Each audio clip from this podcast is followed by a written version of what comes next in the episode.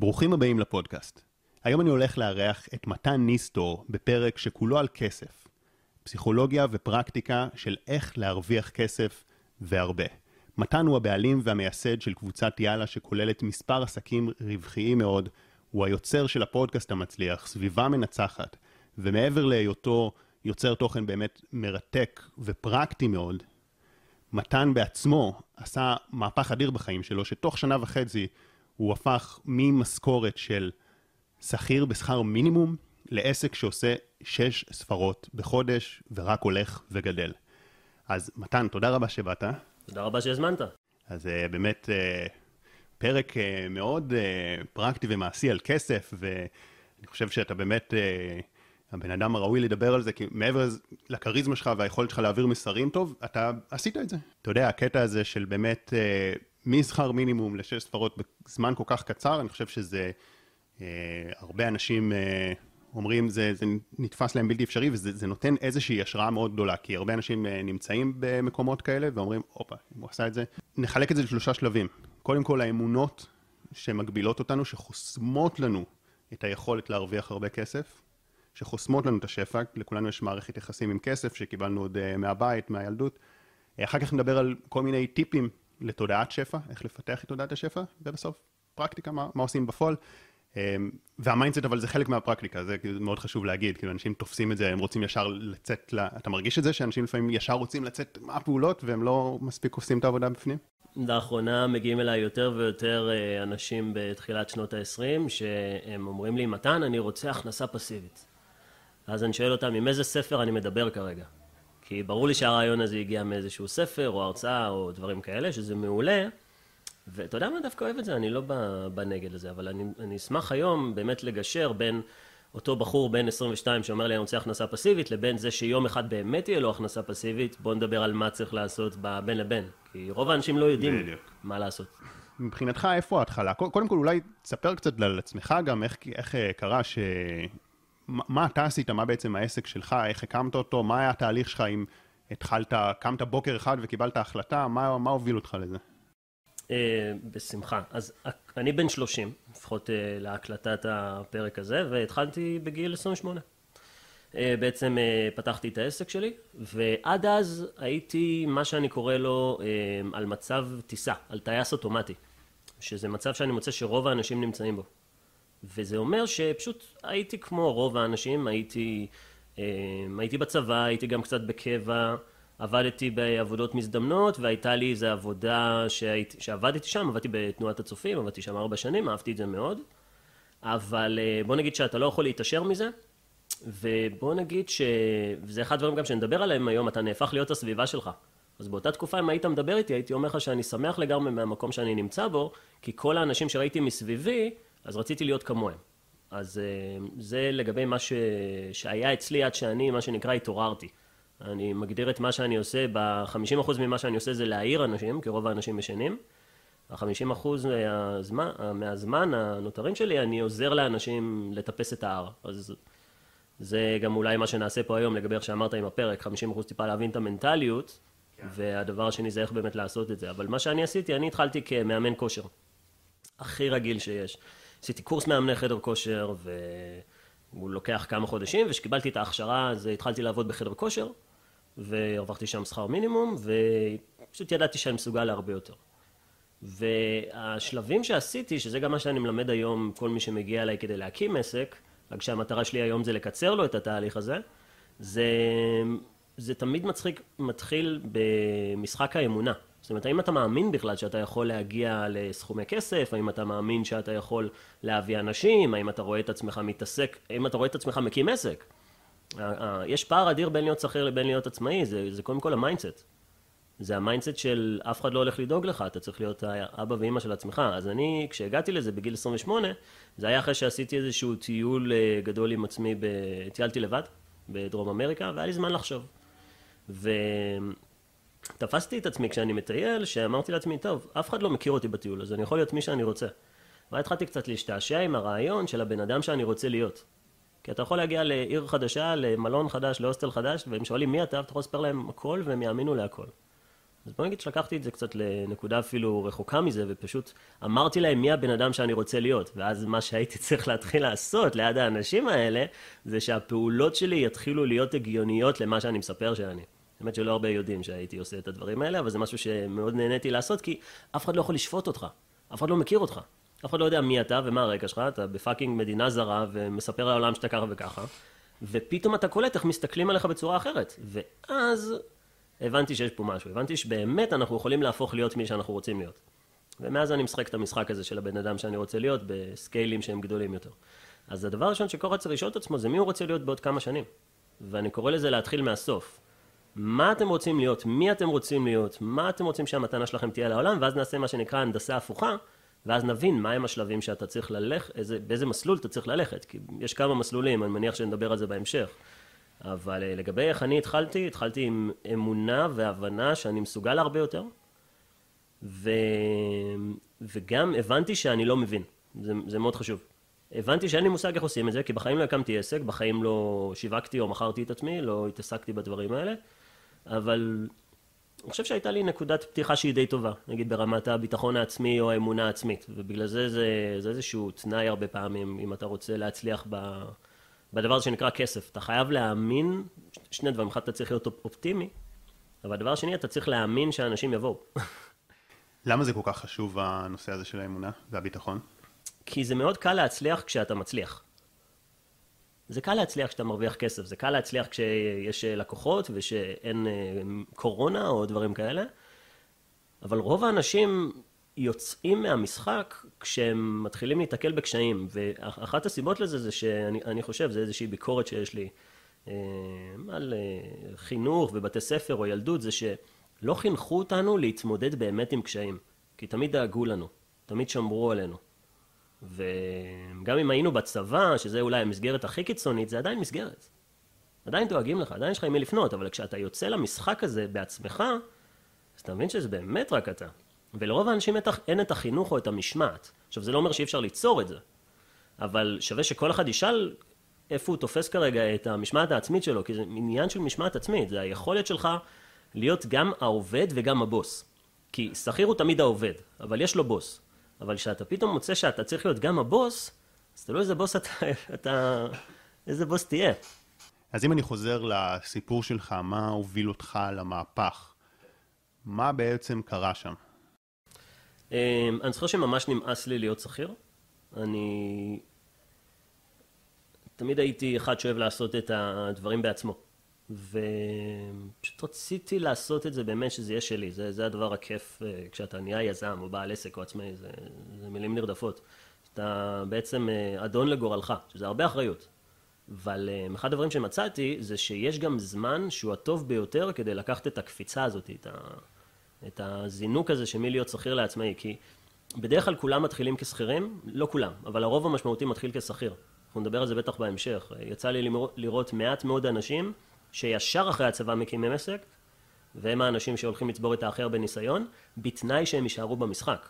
אז כשאני הגעתי לשלב שבו אני רוצה להקים עסק, כבר חוויתי הרבה דברים, ואני חושב שהייתה לי תשתית אה, די טובה כדי להגיד, אוקיי, ראיתי מה יש לצד הזה להציע עד עכשיו, ראיתי מה זה להיות שכיר, עבדתי בכל מיני מקומות, ראיתי איך זה נראה ואיך זה מרגיש, בוא נבחן את הצד השני עכשיו, ולמזלי גם קיבלתי כמה החלטות נכונות לאורך הדרך.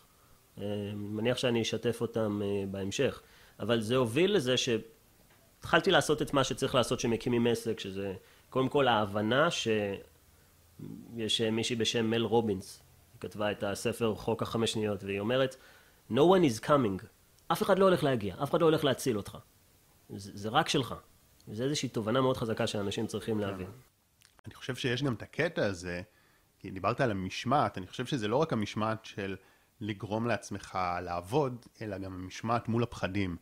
כי אתה עושה משהו, אתה משווק מוצר כלשהו, אתה מתחיל למכור, אתה, אתה אולי מתחיל להוציא עליו כסף גם, ואז יבואו בעיות, כי אי אפשר לצפות את הכל מראש. אי אפשר, לא משנה כמה אסטרטגיה טובה, ומאוד כדאי לה, להתחיל עם אסטרטגיה טובה, הבעיות יגיעו, ואז יש את הרגע הזה שאתה אומר, אולי נעצור הכל? כן, זה, זה בדיוק זה, כי, כי זה באמת קודם כל מתחיל בפחד, בפחדים ואמונות. זה, זה ממש לא מתחיל במה לעשות. מה לעשות זה קל. מה לעשות, אני, אני יכול לקחת דף A4, לרשום לך 20 שלבים, אתה תקרא אותם, אתה תגיד לי בשלב השלישי מתי נשתגעת. זאת אומרת, זה ייראה לך כל כך לא הגיוני מהנקודת מבט ש, שאותו בן אדם שמתחיל, שהוא מסתכל על זה, שבעצם מה שצריך להתחיל זה בבסיס. והבסיס זה קודם כל להבין טיפה מי הבן אדם. כל בן אדם שרוצה לקחת את החיים שלו לשלב הבא, והיום אנחנו מדברים על כסף, שזה אחד, חלק מהדרכים כדי לקחת את החיים שלנו לשלב הבא. אגב, אם יש פה אנשים שרוצים לעזור לאנשים אחרים וקשה להם עם הקונספט של אה, להרוויח כסף או לגבות כסף, אחד התובנות שאני הבנתי זה שאם אנחנו רוצים לעזור לאנשים, אנחנו צריכים הרבה כסף. כי זה אומר שנוכל להגיע ליותר אנשים.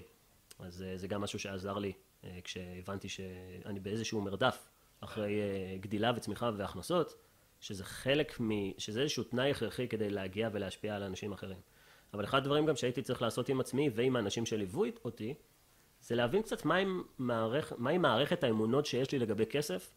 זה תמיד חוזר לגיל ילדות. אני בחודשים האחרונים, אני אובססיבי לדבר הזה שנקרא ילדות, הורים, חינוך, אה, תקופת ההטמעה, התפתחות הילד, איך שהמוח עובד, ומש... וזה כל כך מה שחווינו בגיל ילדות, שאנחנו מזמן לא זוכרים מה היה שם, עד היום משפיע על קבלת ההחלטות שלנו ועל הפחדים שלנו. והדבר היפה בפחד זה שאפשר להתגבר עליו. אז הדבר הראשון זה שאנחנו רוצים להבין, ואם אנחנו מדברים על כסף, זה קודם כל מהי מערכת היחסים שיש לנו עם כסף. ואפשר לראות את זה קודם כל לפי הבית שבו גדלת.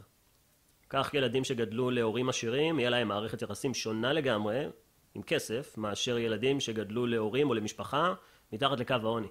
וזה ישפיע לגמרי על ההחלטות שהם יצטרכו לקבל בתהליך של הקמת עסק, השקעת כספים, כל דבר שקשור לכסף, כי יש עיקרון בכסף, זה נקרא עקרון עוגת השוקולד או עקרון ה-sewing and ripping, זאת אומרת השתילה והקצירה. בדרך כלל אתה צריך קודם כל לשים לפני שאתה קוצר או מקבל. וזה אומר שאם אתה רוצה להרוויח כסף, הרבה פעמים אתה צריך לשים איזה כמה שקלים על הדבר הזה, בין אם יש לך או בין אם אין לך. וכשאני פוגש אנשים ואני אומר להם, אוקיי, אנחנו צריכים להשקיע או להביא כסף. אגב, גם זמן זה סוג של השקעה.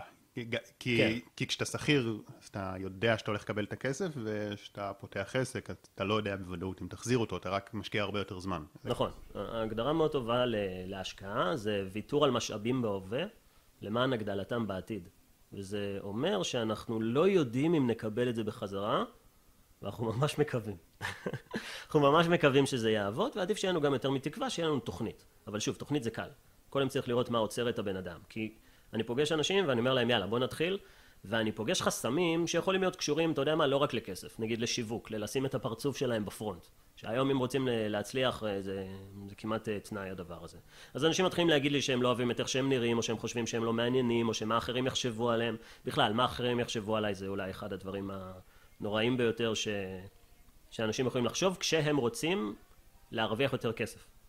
כי הולכים לחשוב עליך, לכאן או לכאן. ואחת התובנות הכי גדולות שאני גיליתי, ושאני גם מעביר הלאה לכל מי שעובר אצלי תהליכים, זה שאנחנו לא כאלה מעניינים. זו תובנה שמאוד כדאי להבין אותה. אנחנו לא כל כך מעסיקים אנשים אחרים. רוב האנשים תקועים בצרות שלהם, בשיט שלהם, ואנחנו איזשהו רעש רקע. אז אה, אנחנו טיפה עפים על עצמנו יותר מדי כשאנחנו חושבים שאנחנו ממש מעניינים אנשים אחרים, כשאנחנו הופכים את זה לאחת הסיבות ללמה אני לא מגשים את עצמי בהיבט הכלכלי או בכלל. אז בוא נעשה באמת אה, סדר בנושא הזה של מערכת היחסים עם כסף, אה, ונפרט להם אולי כמה, למאזינים, כמה אמונות מגבילות שיש לנו עם כסף, ו, אה, וגם אני אשאל אותך את השאלה, איך בעצם מערכת האמונות הזאת משפיעה? כי אז דבר אחד הסברת, שזה אם גדלתי באיזושהי תחושת מחסור, אז אולי לא יהיה לי את האומץ לעשות קודם את ההשקעה של המשאבים בשביל העתיד, כי אין לי את האמונה שזה יחזור אליי, ואז אני, ו, והסברת שבשביל להקים עסק, בשביל גם השקעות שהן לא עסק, אני צריך איזושהי מידה של אמונה וביטחון. אז זה מובן אחד שהסברת, אמ, אז גם אם תוכל להעמיק על זה, ואם יש עוד מובנים, אם יש עוד אמונות מסוימות שהן אה, משמעותיות, ואיך הן בעצם משפיעות על המצב הכלכלי שלנו. אז כמו שאמרתי, הכל בדרך כלל זה מגיע מהבית. אה, כי קבוצת השווים שלנו, שזה נגיד יהיה החברים שלנו, אז הם בדרך כלל יהיו באותו מצב כמונו, אז אנחנו בדרך כלל נלך ונתייעץ עם אנשים שהם יותר סמכותיים מאיתנו או מבוגרים מאיתנו, זה תמיד יהיה ההורים שלנו. העניין הוא כזה, אני פוגש הרבה מאוד אנשים שהם רוצים לשבור את השרשרת של השכירים שיש להם במשפחה. ההורים שלהם היו שכירים, סבא וסבתא שלהם שכירים, כולם שכירים, והם יודעים לדבר שפה אחת. וכשמגיע הילד או הילדה והם רוצים לצאת לקריירת סולו, ההורים, שהמטרה שלהם, וזה מובן לגמרי, היא להגן על ההשקעה שלהם, שזה הילד או הילדה, יתחילו להסביר להם בדרך כלל למה זה לא יעבוד או למה הם לא היו עושים את זה. הפודקאסט שלי נקרא סביבה מנצחת, ואני תמיד מדבר על זה שהסיכויים שלנו להצליח יגדלו אם הסביבה שמקיפה אותנו תהיה או אנשים שהשיגו את מה שאנחנו רוצים להשיג, ואז הם האנשים הכי טובים ללמוד מהם, שבדוגמה הזאת של ההורים השכירים לילד עצמאי זאת לא הדוגמה, או, וזה יותר מעניין, אנשים שלא השיגו את מה שאנחנו רוצים להשיג, אבל הם תומכים. עכשיו בדרך כלל, ואני פוגש את זה כל הזמן מהשטח מה שנקרא, כשמגיע הילד או הילדה עם הבשורה להורים, עם האבא, אני רוצה ללכת למשהו שהוא טיפה אחר, כל הפחדים וכל הדאגות ששתולים בראש של ההורים, מההורים שלהם, מהחדשות, מדברים שהם שמעו, דברים שהם לא אולי חוו בעצמם, הם פשוט מתקיפים את אותו הבן אדם והם עושים לו במרטל קומבט יש בסוף את הפינישים הזה. שאתה כאילו לוקח בן אדם ואתה גומר אותו. ואז הילד או הילדה חוזרים אליי והם אומרים לי תקשיב דיברתי עם ההורים שלי והם אה, לא רוצים שאני אעשה את זה. ואז בכלל הדיון זה על כמה אתה מקבל החלטות בשביל עצמך או כמה ההורים מקבלים החלטות בשבילך. כי בסוף כשאתה רוצה להגשים את עצמך זה להגשים את עצמך ולא אנשים אחרים. ואנחנו יש איזשהו שלב שאני תמיד אומר, יש שלב שאתה מבקש רשות מההורים שלך, בדרך כלל שאתה ילד קטן. יש שלב, נגיד, שאתה teenager, שאתה מתייעץ עם ההורים שלך, ויש שלב שאתה מספר להורים מה החלטת. ואנשים שרוצים להגשים את עצמם, כשהדמויות שיש להם בבית לא הגשימו את עצמם מהבחינה הכלכלית, אתם צריכים לדעת שברוב המקרים אתם לא תקבלו תגובות חיוביות. ואז יש לכם שתי אפשרויות, או לספר ולהתעלם, אבל זה מאוד קשה, כי אלה ההורים שלכם, ובכל מקרה מה שהם אומרים עדיין יש לו משמעות, גם אם אתם מספרים לעצמכם שלא, או שלא תספרו, אבל אז זה כאילו אתם מסתירים איזה משהו. אז אחד הדברים זה איזושהי הכנה פנימית, משפחתית, האם יש לך תמיכה מבפנים, מה האנשים הקרובים אליך חושבים על זה. אחת המשימות שאני נותן לכל מי שאומר שהוא רוצה להקים עסק, אני שואל אותו מי האנשים שאתה באינטראקציה איתם הכי הרבה, האם הם יודעים שאתה רוצה להרוויח כסף? האם הם יודעים שאתה רוצה ללכת במסלול הזה? בדרך כלל התשובות הן לא. אני אומר, אוקיי, לך תספר להם, תגיד לי מה היו הפידבקים. בדרך כלל פידבקים לא כל כך מעודדים, והסיבה שאני אומר את כל הדברים האלה, כי להתחיל ולהגיע לתוכנית, זה שלב סופר מתקדם. כאילו, תוכנית זה מה אתה צריך לעשות. רשימה, גאנט, לוח זמנים, טבלות אקסל. זה מתקדם. זה האם אתה מוכן, האם אתה יודע בכלל מי האנשים שאתה הולך להקשיב להם. או מי האנשים שאתה לא הולך להקשיב להם.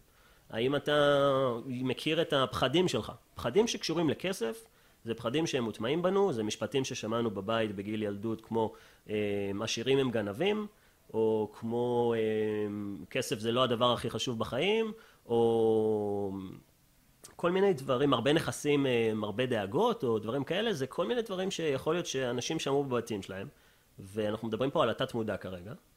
וזה, וזה בפנים, זה איזשהו מסר שיושב אצלנו, וכשאותו בן אדם ירצה לשבור את התקרת זכוכית הזאת, הוא הולך להיתקל בחסם שנקרא פחדים שלו בעצמו, שהגיעו ממקור חיצוני. כל המחשבות שלנו, כל הפחדים שלנו, זה, זה לא תוצר שלנו, זה דברים שקיבלנו מהסביבה שלנו. ומה באמת uh, עושים במצב כזה? כי אתה אומר, יש את ההורים שהם, יש להם את הפחדים שלהם, או הסביבה, אבל מה קורה אם כל כך הפנמנו כבר את הפחדים האלה, ש, שזה אנחנו, זאת אומרת, זה, זה אנחנו, הביקורת היא פנימית כבר. אנחנו רוצים לקבל את ההחלטה האמיצה, כי אני חושב שזאת אה, נקודת מוצא מאוד uh, טובה, כי אתה אומר, בשביל להרוויח הרבה צריך גם אומץ. אם, אם אני הולך רק בדרך ודאית, יהיה לי מאוד מאוד קשה uh, להרוויח הרבה, אני צריך לעשות איזה שהן קפיצות אמונה, אני צריך קצת אומץ. אבל מה קורה אם אני לא מאמין בעצמי, וזה כבר לא, כבר לא אני מול הסביבה שלי, זה אני מול עצמי, מול הביקורות שלי. אם, אם אתה לא מאמין בעצמך, לא נגיע אפילו לשיחה הזאת שאתה אומר שאתה רוצה יותר. כי אתה לא תיקח את זה ברצינות. בוא נקביל את זה, יש לי חברה לירידה במשקל, ובוא נקביל את זה לבן אדם שרוצה להוריד במשקל, והוא לא מאמין שהוא יכול להוריד במשקל. אז בשיחה הראשונית שלנו, בתחילת התהליך, אני קודם כל צריך לדבר איתו על האמונה העצמית שלו, האם הוא רואה את עצמו בכלל שהוא מסוגל לזה, אם הוא מבין מה הוא צריך לעשות. אולי, תחשוב על בן אדם שהיה שמן כל החיים שלו, ויסתכל על אנשים רזים, והוא יסתכל עליהם בסוג של בוז כזה. והוא אומר לעצמו, אני לא רוצה להיות כמו האנשים הרזים האלה. זה בדיוק כמו אותו בן אדם שגדל בבית בלי כסף, ומסתכל על אנשים בטלוויזיה שיש להם כסף, ובמאחור של הגולגולת שלו, הוא לא רוצה להפוך להיות הבן אדם הזה, זו התנגדות שהיא פנימית. אז אנחנו, ואני אגיד לך מה הבעיה, רוב האנשים לא יודעים את ההתנגדויות הפנימיות שלהם. אין להם מושג, כולנו. אנחנו צריכים בדרך כלל בן אדם חיצוני שישקף לנו את זה. מה שנקרא, מי שנמצא בתוך הבקבוק לא רואה מה כתוב על העטיפה. ו... בגלל אני אומר שזה קודם כל עבודה שהיא מאוד פנימית, ועדיף גם לא לעשות את זה לבד. כן. אגב, אני אגיד אה, משהו מעניין בקשר למה שאמרת, אה, שהבן אדם, אז הוא גדל בבית של אה, מחסור, ועם תודעה כזה של מחסור, ואז מסתכל בבוז על העשירים. בדרך כלל מה שקורה באמת, זה שיש לנו את האמונת בסיס, האמונת שורש, שהיא לא קשורה לכסף עצמו, היא קשורה לעצמנו ולאמונה שלנו, האם אני מסוגל להרוויח הרבה כסף. אמ, שזה מה שדיברת עליו בעיקר, האומץ הזה, האמונה הזאת, היכולת שלי לקבל החלטות, היכולת שלי לקחת סיכונים, עצם זה שאני מסוגל להכיל את עצמי בכלל, שאני בן אדם עשיר, כי זה, זה עניין של תפיסה עצמית, זה לרוב הדבר העמוק ביותר והשורשי ביותר, אבל מתוך זה נוצרות עוד המון המון אמונות אחרות, כי מה קורה? אה, בן אדם לא מסוגל להכיל את עצמו, עושה הרבה כסף, אבל הוא מסתכל על עשירים, ו... ובאיזשהו מקום הוא כן רוצה יותר. כן. הוא כן רוצה יותר. ואז נוצר איזשהו פער, איזשהו דיסוננס קוגנטיבי.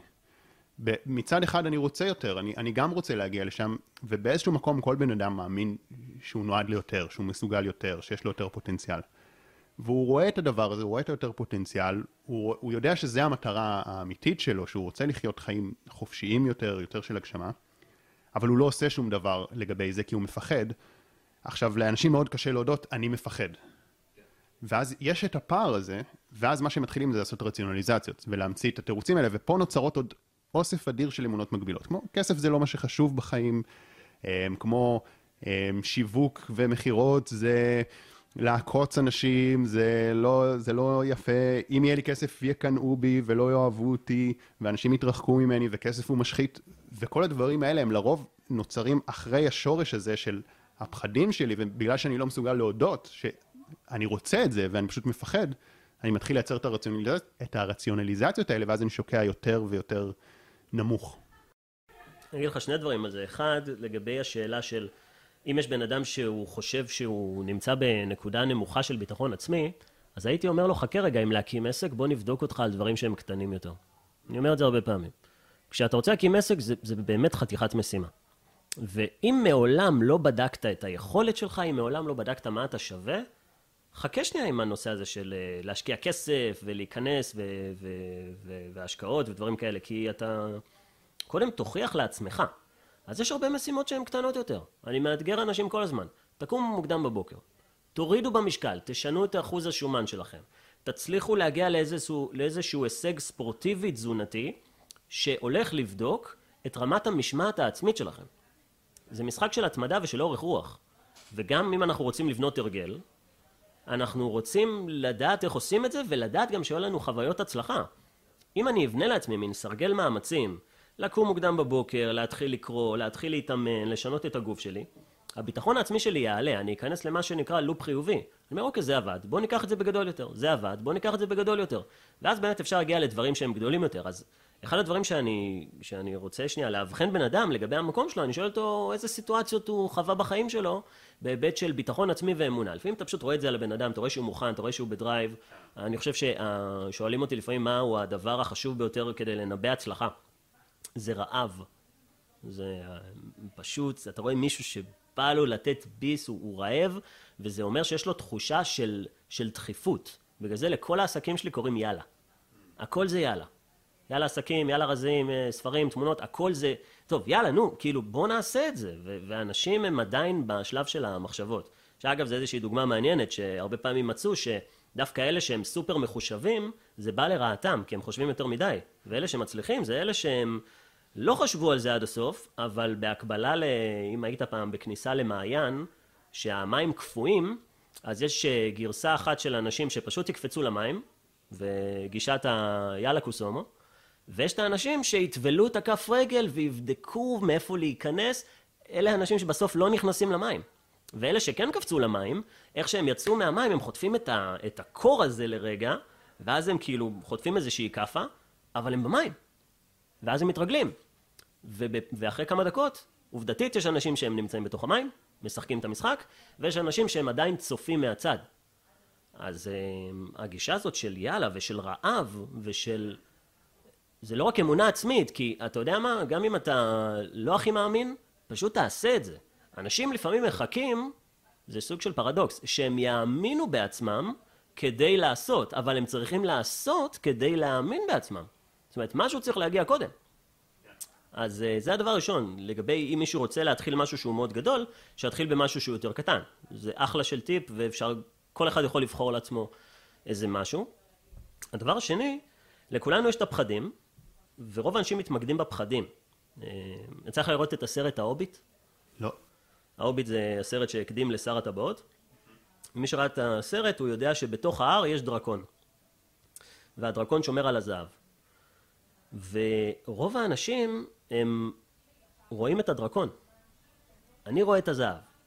וזה תלוי על מה אתה מסתכל וזה תלוי מה אתה מכניס פנימה. כי בדרך כלל יהיה דרקון בדמות פחדים, אנשים, משימות, יציאה מאזור הנוחות. הדרקון הזה מהווה איזשהו פחד או משהו שעדיין לא עשית שאתה צריך לעשות, אתה צריך לגדול לשם. ויהיה לך את הזהב שיהווה את הפרס. ובדרך כלל יש דרקונים ששומרים על הזהב וזה מטאפורה שהיא נפלאה ואני מאוד אוהב את זה. וזה תלוי על מה אתה מסתכל. ושוב, רוב האנשים מסתכלים על הדרקון. ודרקונים הם די מפחידים. כן, זה נקודות מאוד מעניינות אה, לגבי כל הנושא של האומץ שלי מול כסף, של אה, רמת הביטחון והאמונה. בוא, לפני שנעבור הלאה, כי אני מרגיש שעדיין יש הרבה מה לדבר על ה mindset ועל מערכת היחסים עם כסף, אה, הייתי רוצה שקצת נרחיב על כל הנושא של התת-אמונות, אמונות על כסף, כמו ש... אה, בשביל אה, למכור ולשווק ולהיות בעל עסק, אז אה, אולי אנשים יתרחקו ממני, או שזה לא הדבר הכי מוסרי. ש... שוב, בגדול האמונות האלה לרוב נוצרות בגלל שאנשים עושים לעצמם רציונליזציה, וזה זה נותן להם תחושה של לוותר לעצמם ועדיין להרגיש בנוח עם עצמם. הם חייבים את זה, הם חייבים שתהיה להם סיבה אבל, אבל גם... להצדיק לעצמם למה הם לא בדיוק. עושים. אז כי זה בעיקר הצדקה, אז אני, אני, אני מוותר לעצמי ו... וזה בסדר שאני לא, שאני לא עושה את זה, אבל אתה יודע, גם ההיסטוריה מלאה באנשים שבאמת אה, בהון שלטון, בשחיתויות, וזה גם, אתה יודע, שמע, ואז יש את הביקורת כלפי זה, וזה מחלחל פנימה מילדות. אמ, אז מה עושים עם זה? איך משחררים את הדבר הזה? כי זה תוקע הרבה אנשים. אתה רואה חדשות? אני לא רואה יותר מדי. לא רואה יותר מדי. אז, אז אני לא רואה בכלל. אמ, וזה אחד גם חלק מההמלצות שלי, כי אם אנחנו רוצים לשנות את מה שקורה לנו בתוך הראש, זה שני דברים. מה אנחנו מכניסים, וגם מה אנחנו לא מכניסים. עכשיו, יש דברים שנכנסים. הסביבה שלנו, חדשות, עיתונים, דברים כאלה, ומי שיודע טיפה איך הדברים האלה עובדים, הם עובדים תמיד על עיקרון של פחד ושל כאב, כי זה קל להניע אנשים לחזרתיות כשמזכירים להם כמה קשה ומסוכן. הדבר השני זה מה אתה כן מכניס פנימה. אחד העמודים שלי ברשתות החברתיות זה נקרא יאללה ספרים. ואני ממליץ שם על ספרים שקשורים לעולם ההתפתחות האישית. עולם ההתפתחות האישית זה בעצם עולם שאומר לך, תקשיב, אתה יכול להשיג מה שאתה רוצה, אבל אתה צריך לגדול. אתה צריך להיות יותר טוב ממה שהיית לפני כמה ימים, לפני שבוע, לפני שנה. גדילה שווה התפתחות או התקדמות, ובדרך כלל גם התוצאות שלנו, שזה יהיה כסף, באות בצורה די שווה לגדילה האישית וההתפתחותית שעברנו. עכשיו אני אומר את זה כי תמיד יהיו סיפורי אימה, אבל זה תלוי למי אתה מאמין. עכשיו, כולם צודקים. יבוא אליך מישהו, והוא יגיד לך שלהקים עסק זה מסוכן, שמע, יש מצב שהוא צודק. ויבוא מישהו שיגיד לך, תקשיב, להקים עסק יהפוך אותך למיליונר, שמע, יש מצב שהוא צודק. עכשיו, אם כולם צודקים, כל מה שאתה צריך לעשות זה להחליט למי אתה מקשיב. מה שנקרא, אני לא דתי, אבל עשה לך רב והסתלק מהספק. ותבחר מישהו. הדרך הכי טובה להשיג את מה שאנחנו רוצים להשיג, וזה הקיצור דרך הכי טוב שאני יכול לתת למי שמאזין לנו, זה תדעו מה אתם רוצים להשיג. זה השלב הראשון. השלב השני, תמצאו בן אדם שהשיג את מה שאתם רוצים להשיג ותלמדו ממנו. והשלב השלישי, ששם אנשים נופלים, זה לא להפריע. ולא להפריע זה לא להפריע לעצמכם. כי אה, אה, אותו בן אדם יכול להגיד לכם בדיוק, תחשוב על מורה דרך, הוא יכול להגיד לך בדיוק לאן ללכת. אתה רוצה להגיע מנקודה A לנקודה B. המורה דרך הזה היה בנקודה B. אתה לא. אתה רוצה להגיע לשם. עכשיו, כשאתה יוצא לטיול ואתה לוקח מורה דרך, הוא אומר לך הולכים ישר, תכף נפנה ימינה, נעלה את ההר, נעשה הפסקה, אתה אומר אמן, כי הוא מורה דרך, והבאת אותו, ושילמת לו, ואתה סומך עליו. אבל אני פוגש הרבה פעמים, בהקבלה לעולם של, של עסקים, כסף, התפתחות אישית והצלחה, זה שאנשים הם או לא לוקחים את המורה דרך, או שהם לוקחים את המורה דרך, הוא אומר, תקשיב, אני, נכון שאמרת ימינה, ממש מרגיש לי שצריך דווקא לפנות שמאלה. מה שנקרא, הוא רוצה לעשות את זה בדרך שלו. עכשיו, אין לו דרך, הוא בחיים לא היה בנקודה הזאת. רק לבן אדם, למורה דרך, באמת יש דרך, בגלל זה הוא מורה דרך. מקווה שהקהל לא יתבלבל מהדרכים שהיו פה עכשיו, אבל הנקודה היא שאם אתם באמת רוצים להצליח, כנראה שכבר השיגו את מה שאתם רוצים להשיג. ואם אנחנו רוצים באמת לתת ערך כרגע לאנשים, אתם יכולים לנסות להבין בעצמכם, או שאתם יכולים ללמוד מהניסיונות של אנשים אחרים. כנראה שמישהו השיג את מה שאתם רוצים להשיג, ואם המטרות שלכם הם בתחום השינוי העצמי, כסף בוודאי, אפילו ירידה במשקל, עסקים, כל דבר, מישהו כבר היה שם. אז אתם יכולים להתעקש ולהגיד שאתם רוצים לעשות את זה בעצמכם, או שתקשיבו לאותו בן אדם, כי הוא היה שם. בטח גם אם הוא רוצה ללמד. כן. זה, זה, זה בכלל בונוס. אני, אני חושב אגב שעצם זה שאנשים בוחרים להקדיש את הזמן להקשיב לפודקאסט, ולפודקאסטים זה כבר, זה מחלחל פנימה. אמרתי לך שאני עושה שני דברים, אחד זה להעיר אנשים, והדבר שני זה לעזור להם לטפס. אז פודקאסט זה להעיר אנשים. זאת אומרת, זה לקחת אנשים שמסתכלים על ההר, ואומרים, אולי אני אטפס. והם צריכים רק עוד טיפה מוטיבציה ודרבון כדי להבין שכדאי להם לטפס. ואז בואו נדבר על הפחדים, פחד מגבהים, או פחד משיהיה לי קשה, או מה יקרה אם אני אהיה לבד, או מה יקרה אם אני אתקע על ההר, או מה יקרה אם אני אפרד מהסביבה שלי שנמצאת למרגלות ההר, יגיד להם, חבר'ה, אני הולך לטפס את ההר, ואז פתאום אני אחזור, מה הם יחשבו עליי? שזה לא הצליח. זה יכול לעצור אנשים מלטפס עוד לפני שהם התחילו. זה הכל קורה כן, בתוך כי אתה הראש. יודע, כי, כי נגיד אתה אמרת, נתת את המטאפורה של המעיין, טוב, אני רק אקפוץ למים, ואז אה, זה, יהיה לי איזה רגע מאוד קר, ואז זה נכון. יעבור. אה, אבל אנשים אומרים, רגע, במציאות יכול להיות שאני אקפוץ למים, אבל הרגע הקר הזה, הוא לא יהיה, הוא לא יהיה שנייה, הוא יכול להיות שנתיים, שלוש, נכון. שאני שם את עצמי עם הגב לקיר ובלחץ וזה, ואומר, לא שווה לי להקריב את זה.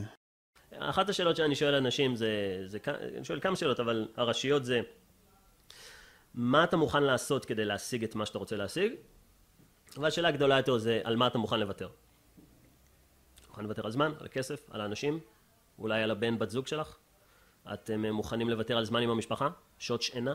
כאילו, משהו הולך לרדת, משהו, זה, צריך, משהו יבוא על חשבון משהו, והאם אתה מוכן לוותר על תחושת הנוחות שיש לך כרגע, פתח סוגריים, זה לא נוח להיות באזור הנוחות, סגור סוגריים, האם אתה מוכן לוותר על זה, בשביל, שוב ההגדרה של ההשקעה, בשביל הפוטנציאל שזה יהיה יותר בעתיד. אף אחד לא מבטיח לך, כי גם כשחקלאי שותל משהו באדמה, יכול להיות שהוא יעשה את הכל by the book, אבל מחר, אם האדמה, אלוהים, בודה, מי שתחליט, החליט שיש סופה, ויהרוס לך את כל הפרדס.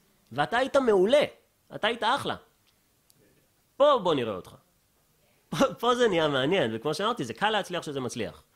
וההגדרה שלי להיכשל או לכישלון זה להפסיק לנסות. אתה אומר, אתה אומר אולי בעצם המרכיב הכי חשוב זה להיות כמו החקלאי הזה של אני, להאמין שהזרעים שלי יגדלו. כאילו להשקיע עכשיו את כל השנה, לקחת בחשבון שיבואו סופות או שרב, כן. וזה יכול להרוס, ועדיין לעשות את זה. ואז, ואז אולי אבל לעשות את זה בכל מיני שדות שונים. מה קורה, ש... מה קורה שנגמר לו הזרעים? כי הוא, הוא שתל את הכל, זרעים יכול להיות כסף נגיד. אוקיי, ניסיתי, לא עבד, מה עכשיו? אוקיי, בוא נדבר על זה. צריך להשיג עוד זרעים. צריך כדי לשתול עוד משהו. ותשמע, כשמגיעים לאנשים שיש להם משאבים, אז זה יותר קל. כשמגיעים אנשים שאין להם משאבים, זה יותר מורכב. כשמגיעים אליי אנשים עם סיפורים שהם כבר ניסו וזה לא הצליח, פה כבר צריך להתחיל לעבוד. ואגב, זה הסיבה שאני מאוד נהנה לעבוד עם אנשים בעיקר בשנות ה-20, תחילת שנות ה-30. כי הם חוו פחות אכזבות. ובד... וגם אם נכנסים לאיך שהמוח בנוי, אפשר עוד לשנות אותם.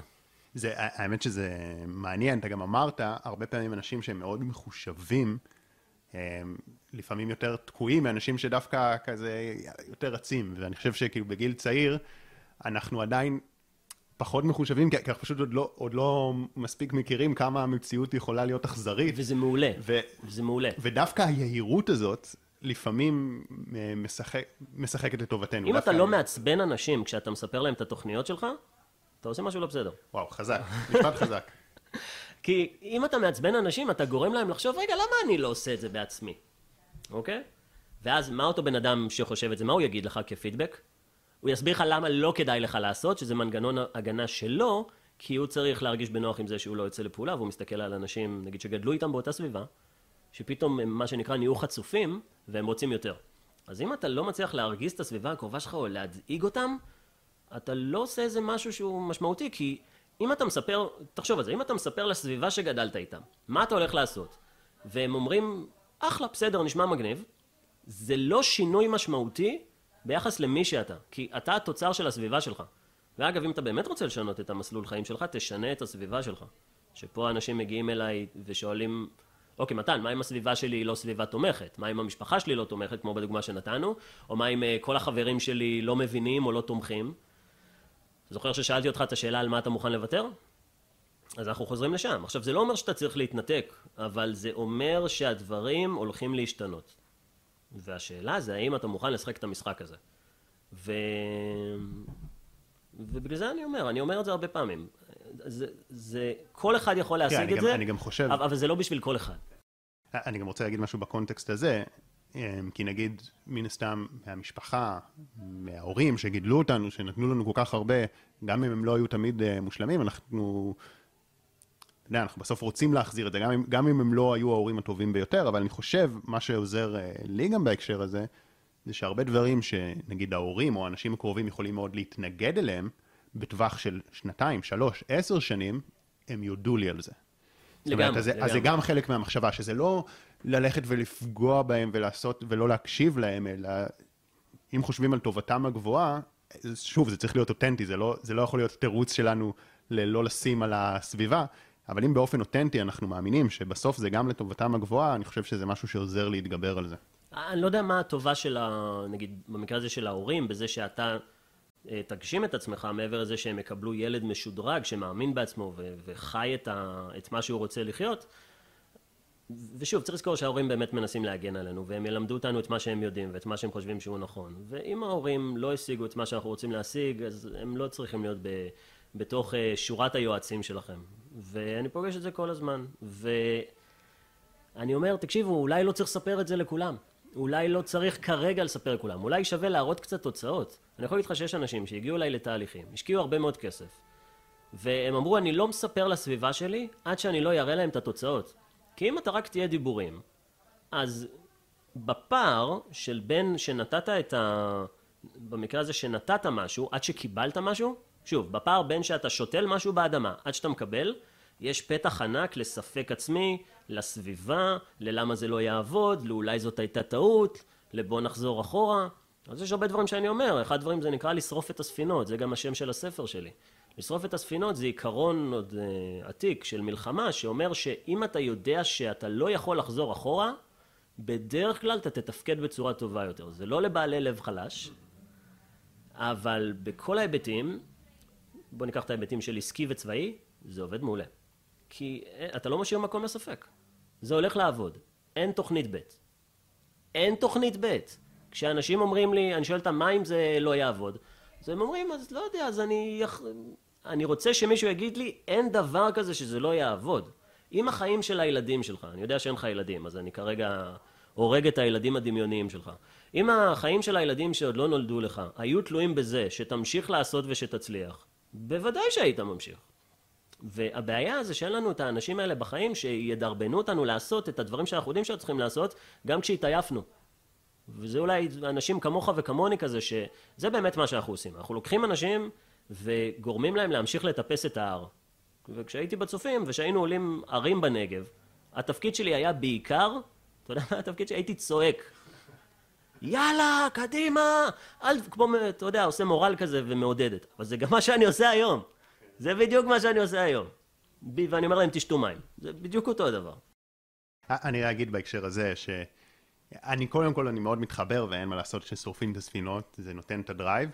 אני אישית, יש לי גישה קצת יותר הדרגתית, קצת, אני, כי אני גם אה, באופן כללי מהמחושבים, מאלה שעובדים, אוהב- אוהבים לעבוד צעד צעד, אה, וזה גם עובד לי, אני יודע שאם הייתי יותר שורף את הספינות, הייתי יכול להתקדם יותר מהר, אני מודע לזה.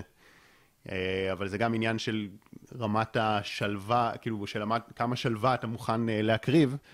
אה, אני חושב שזה, ש, שכל בן אדם צריך למצוא את האיזון שלו פה. ואני מאמין גם, ושבדברים מסוימים, אם אתה תשרוף את הספינות עכשיו בכל דבר, יותר מדי ספינות בבת אחת, שאין לך אף עוגן, אנשים מסוימים זה יכול מאוד להלחיץ אותם. נכון, זה לא לכל אה, אחד. זה, לא זה, זה באמת, אנחנו צריכים להבין את הזה שלנו, כאילו למצוא את האיזון בתוך זה. מצד אחד, אגב, זה גם תלוי בש- בשלב שאתה נמצא בו בחיים. כן, אם מגיע אליי אה, גבר, נשוי, עם ילדים, בית, משכנתה, זה, אני אגיד, בוא נהיה שקולים יותר. לא נקפוץ למים ישר. אבל ה- האבטר, לאחרונה, שנה האחרונה, זה אנשים צעירים. גרים בבית של ההורים, אין להם התחייבויות, יש להם כמה שקלים מהצבא או שהם חסכו, יאללה, כנסו. זה אתם צריכים בהגדרה להתנסות. אתם לא יודעים כלום כרגע. וכל מה שאתם חושבים שאתם יודעים, זה שוב הדוגמה לזה של למישהו שלקח מור- מורה דרך, המורה דרך אומר לו בוא מכאן, והוא אומר תקשיב אני הולך משם וניפגש. אתם לא הולכים אני להיפגש. חושב שאחד הדברים שגם לי מאוד עוזרים כן לקפוץ למים במקומות מסוימים, זה גם ההבנה של לא משנה כמה אני אתכנן, וכמה אני אסטרטג, וכמה אני מסוגל לחשוב קדימה, בסוף יש דברים שאתה לא יכול לצפות אליהם, ויום אחרי שאתה תצא לדרך, אתה תגלה שהתוכנית שלך לא נכונה, ואז כי תכננת כל כך הרבה, אתה מתחיל את, הכל, את כל התוכנית מחדש, אה, ובגלל זה טוב הרבה פעמים לפ... לעשות וללמוד תוך כדי עשייה. אה, זה אחד הדברים שעוזרים לי לצאת לדרך, כאילו, ולעצור רגע את הרגע של התכנון, אם, אם אתם כמוני יותר באופי של כזה מאוד אה, אוהבים לחשוב ולתכנן ולעבוד מאורגן. אמ, בואו נדבר רגע עוד נושא של mindset, וזה כל הנושא של תודעת מחסור ותודעת שפע. הרבה מאיתנו לא גדלנו באיזשהו מחסור, נכון, אה, הדור הצעיר יותר כבר לא מחסור כמו זה שהיה פה בקום המדינה, שממש... עדיין- אה, עדיין יש, גם היום. אבל אנחנו קיבלנו, ועדיין יש את זה, אבל אנחנו גם קיבלנו מהסבא וסבתא, מההורים, ואולי גם חלקכם, עכשיו סבא וסבתא שמקשיבים לנו, את המחסור הכבד שהיה פה. אני, אני יודע מהסיפורים של סבא וסבתא שלי, שאני פעם שאלתי את סבתא שלי, כאילו, מה החוויה שלה מכסף? והיא אמרה, "מה, כסף? זה פשוט משהו שאף פעם לא היה. כאילו, אז אתה יודע שהם אה, קיבלו איזה פעם בשבוע, ביום שישי, איזה קוביית שוקולד.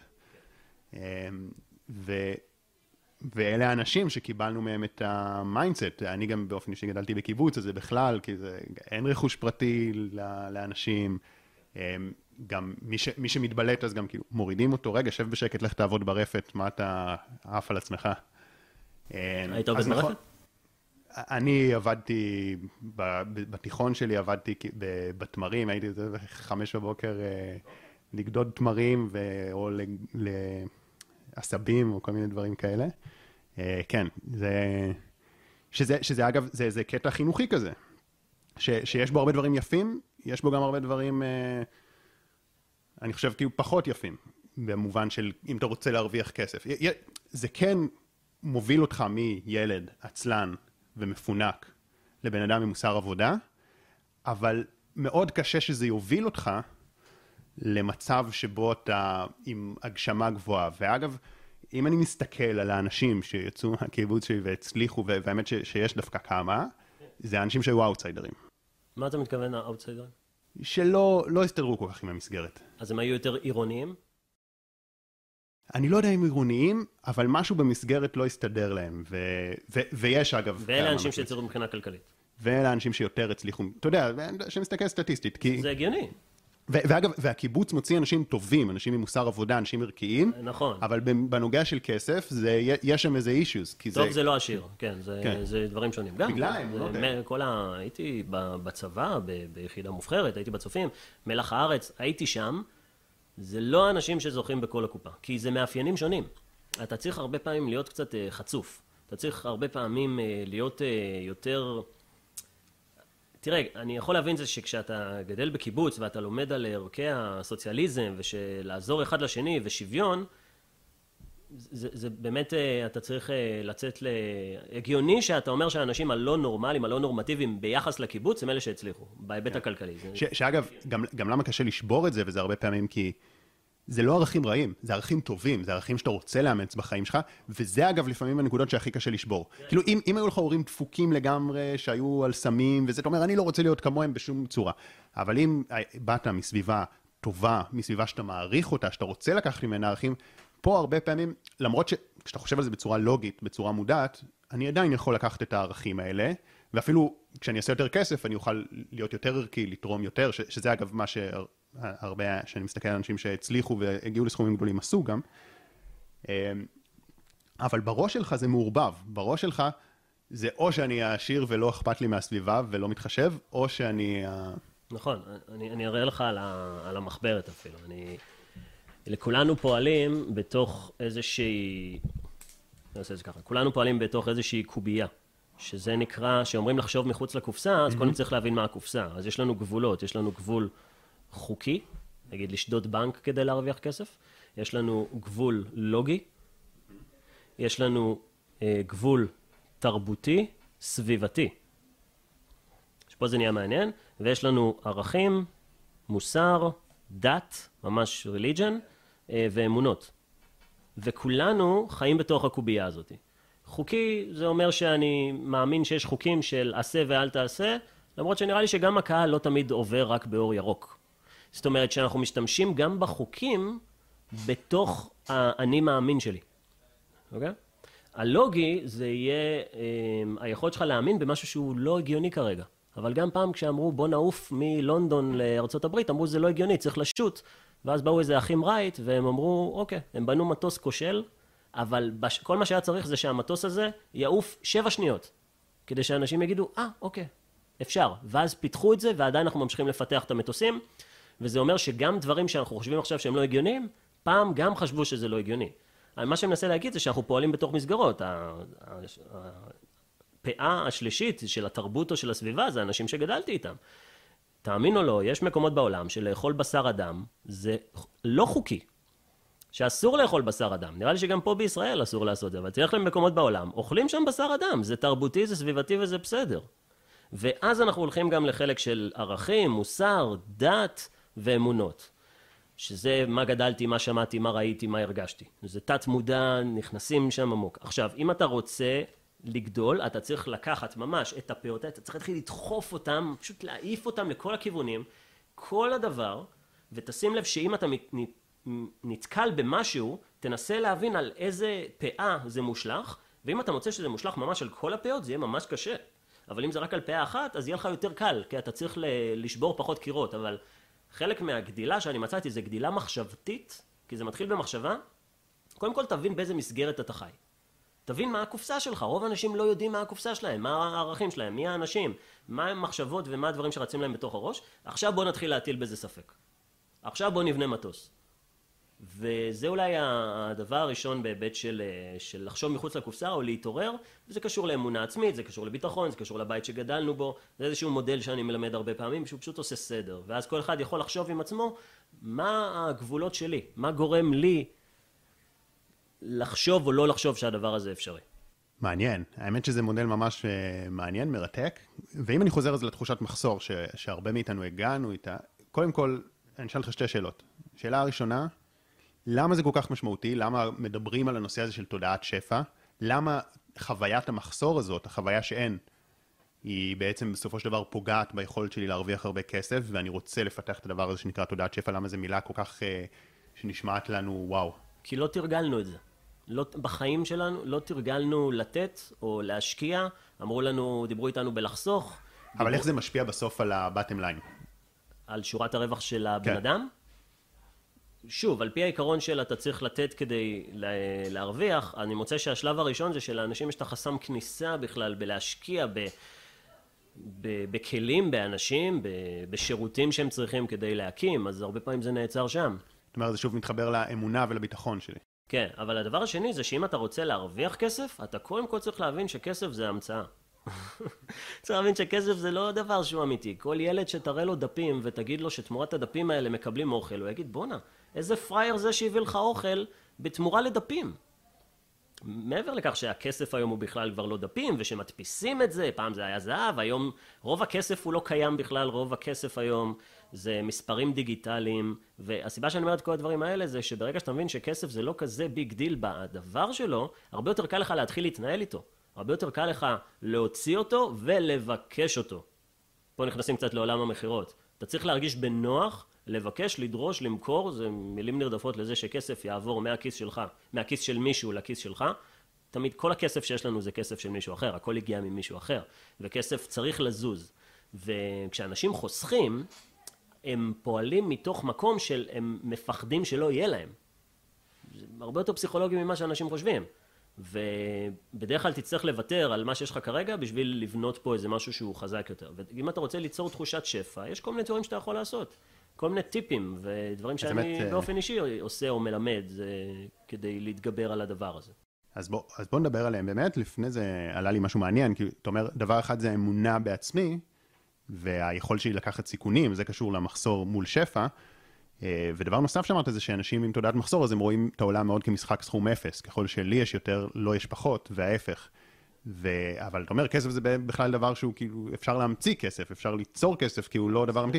ואתה יודע, סתם חשבתי על זה תוך כדי, שאם ניקח uh, שתיים מהחברות הכי רווחיות בעולם היום, uh, נגיד גוגל ואפל. אז זה לא שגוגל ואפל נכון שמדברים על זה שהם קצת מונופול וזה, ובסדר, צריך רגולציה וכל זה, אבל במהות העמוקה זה לא שזה שגוגל ואפל קמו, אז עכשיו לאנשים, uh, זה, זה בא על חשבון מישהו. הם לא לקחו להם את הכסף. לא, uh, לא לקחו, הם לא לקחו לאף אחד, גוגל פיתחו אלגוריתם סופר uh, מתוחכם ששינה את האינטרנט, שאנחנו יכולים למצוא מידע בצורה מאוד מאוד מהירה וטובה, וגם פיתחו אפשרויות למפרסמים, אפשרויות שהן... חדשות שהן לא רק המדיה הישנה של הטלוויזיה, אפל פיתחו טכנולוגיה ששינתה את העולם, כן, עם האייפונים והסמארטפונים, שאפשרו אה, יעילות הרבה יותר גדולה לאנשים, הם פיתחו מוצרים טובים. במילים לא... אחרות הם עזרו לאנשים. כן. וזה איזושהי תובנה שחשוב להבין לגבי כסף, זה שאנחנו מקבלים כסף על זה שאנחנו עוזרים לאנשים אחרים. כן, אומר... ומה שאני בא להגיד פה זה שבעצם נהיה יותר כסף בעולם, נהיה יותר שפע בעולם. זה לא בא על חשבון שפע של מישהו, די, כסף זה שטות, אנשים, אנשים צריכים להבין את זה, באמת. זה, זה, אנשים נותנים לכסף, או לאפ, לאנשים יש אפליקציה בטלפון שלהם. הם נכנסים לאפליקציה, הם רואים מספר, הם מרגישים טוב או רע בהיבט למספר הזה. יש אנשים שיודעים שלא להיכנס לאפליקציה הזאת, כי הם יודעים שהמספר שהם יראו שם ייתן להם תחושה רעה. זה כמו בן אדם שמן שלא נשקל, כי הוא יודע שהוא יראה תוצאה רעה. עכשיו יש שתי אפשרויות. או שתתחיל להתעמת עם השיט הזה, או שתחכה עד שזה יהיה כל כך משמעותי, שמישהו אחר, כמו ציפי מהבנק, או הקרדיולוג שלך, יגיד לך, תקשיב, הגזמת. וזה הדבר הראשון בלקחת אחריות, בלהבין שאתה חייב להתעמת עם הדברים האלה, ואם אנחנו שוב מדברים על כסף, זה לא קיים, זה לא אמיתי. זה, זה, זה משהו שאם אנשים באמת יבינו שזה דרך, זה אמצעי לסחר חליפין. התמורה האמיתית זה לא הכסף, זה מה אני מקבל תמורת הכסף. אוכל, דירה, מצרכים, שירות, ידע, רק הדברים האלה הם בעלי הערך. ואם אתה רוצה לגדול כבן אדם, אתה צריך להמיר את הדפים או את המספרים באפליקציה בדברים שייתנו לך ערך, ידע וכלים, כדי שבהמשך תשיג עוד כסף, שאתה יודע גם מה תעשה איתו? זה ספוילר אדיר לכל מי שרוצה להתחיל לטפס. אתה תיקח את הכסף הזה, ואתה שוב תכניס למכונה, ואתה תרוויח ואתה שוב, וזה נקרא לגדול. זה מה שעושים. חזק. אני חושב שזה דבר שבפני עצמו הבנה שהיא ממוטטת כבר שתי אמונות. האמונה הראשונה זה כל הפחד הזה שאם יהיה לי כסף יתרחקו ממני, ולהבין שכסף זה מנגנון של ערך, אז בעצם הרבה, הדרך שלי להרוויח יותר כסף זה לתת יותר ערך לעולם. נכון, ואם אומרים לך, גם... אתה רק רוצה מלא כסף, אני רוצה שתשמע, אתה רק רוצה לעזור למלא אנשים. כן, ו- ודבר נוסף זה גם להבין למה אין גבול, כי אנחנו יכולים לייצר כל הזמן יותר ערך ויותר מתנות לעולם, ואז יהיה יותר כסף בעולם, כי בעצם זה לא הכסף, נכון, אלא התועלת של אנשים. חינכו אותנו להיות שכירים, אני לא אכנס כן. לבית ספר. חינכו אותנו להיות שכירים, להיות employees. לשבת, צלצול, שעות, שעות עבודה, שעות בבית ספר, מטלות, יש לך ממונה, יגידו לך אם אתה טוב או לא, יגידו לך איזה ציון תקבל, לא ניכנס לבית הספר, משהו לא טוב קורה שם. ו- ובגלל זה, זה קשור גם לאמונות. זה קשור גם לאמונות שגדלת איתן. וכל דבר שקרה בצורה רפיטטיבית, עקבית, מגיל ילדות, נגיד עד גיל 13 כזה, בר מצווה, מה זה, מוט... זה מוטמע בפנים, אפילו עד גיל 6, זה נקרא תקופת ההטמעה, זה כל כך מוטמע בפנים שאנחנו לא מודעים לזה אפילו, ובדרך כלל אנחנו צריכים בן אדם חיצוני שיעזור לנו להבין איפה אנחנו נתקעים בעצמנו. אבל אני יכול להגיד לכם, שאם אתם רוצים להשיג יותר, קודם כל תיכנסו לעולם ההתפתחות האישית, וזה כמו שאתה אומר, זה להקשיב לדברים כאלה. אם אתם רוצים לקחת את זה לשלב הבא, אז גם אפשר לדבר פה על דברים כמו טיפים לתודעת שפע, איך אה, להגדיל את זה, דברים שהם, שהרבה אנשים יתפסו אותם כמצחיקים או מגוחכים, אבל זה בדיוק מה שצריך לעשות, אתה צריך לעשות דברים שמעולם לא עשית. חייב. אני באופן אישי מסתובב תמיד עם הרבה מאוד כסף עליי, בערך עשרת אלפים אה, שקלים בשטרות, מגולגלים כזה בכיס, במין סטפה כזאת, זה כיף לי, אני אוהב את זה. אני אוהב שכשאני משלם על קפה שעולה 12 שקלים, אני מוציא עשרת אלפים שקלים ואני רואה שאנשים מסתכלים, כי אתה יכול לראות את כל המבטים שלהם, אתה יכול לראות מה אנשים חושבים, אתה יכול לדעת מה הם חושבים עליך. יש משפט שאני מאוד אוהב, שהוא אומר, אנחנו, מה שאנחנו חושבים, שאחרים חושבים שאנחנו. זה, זה משפט שהוא קצת מסובך. אנחנו מה שאנחנו חושבים, שאחרים חושבים שאנחנו. זאת אומרת, זה לא רק מה אני חושב שאני, זה מה אני חושב שאחרים חושבים עליי, זה מי שאני. ובגלל זה אפילו דברים כמו איך אתה נראה, או מתלבש, או איזה דברים, מה אתה משדר החוצה. זה קצת fake it until you make it, אבל זה בסדר, כי אתה צריך, כמו שאמרתי לך בדוגמה עם, אה, עם חו"ל, לא הייתי הבן אדם הזה שרציתי להיות, שסיפרתי לאנשים, אבל הפעולות שלי היו צריכות למלא את החסר. האמת שזה תרגיל מעניין, כי הוא גם לא... באופן כללי אני מאוד נגד, אה, אני מאוד בעד אמירת אמת ומאוד נגד שקרים, אבל זה לא שקר, זה לא פוגע באף אחד, וזה אחלה של uh, תרגיל. זה מעניין.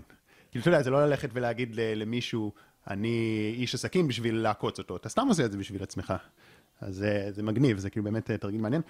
אז, אז אתה בעצם אומר, טיפ ראשון, להסתובב עם סטפר כזה של כסף כן, בכיס. כן, להסתובב עם כסף. אוקיי. זה מגדיל את התחושת שפע, זה גם אתה תגלה כמה נושאי שיחה זה מייצר עם אנשים.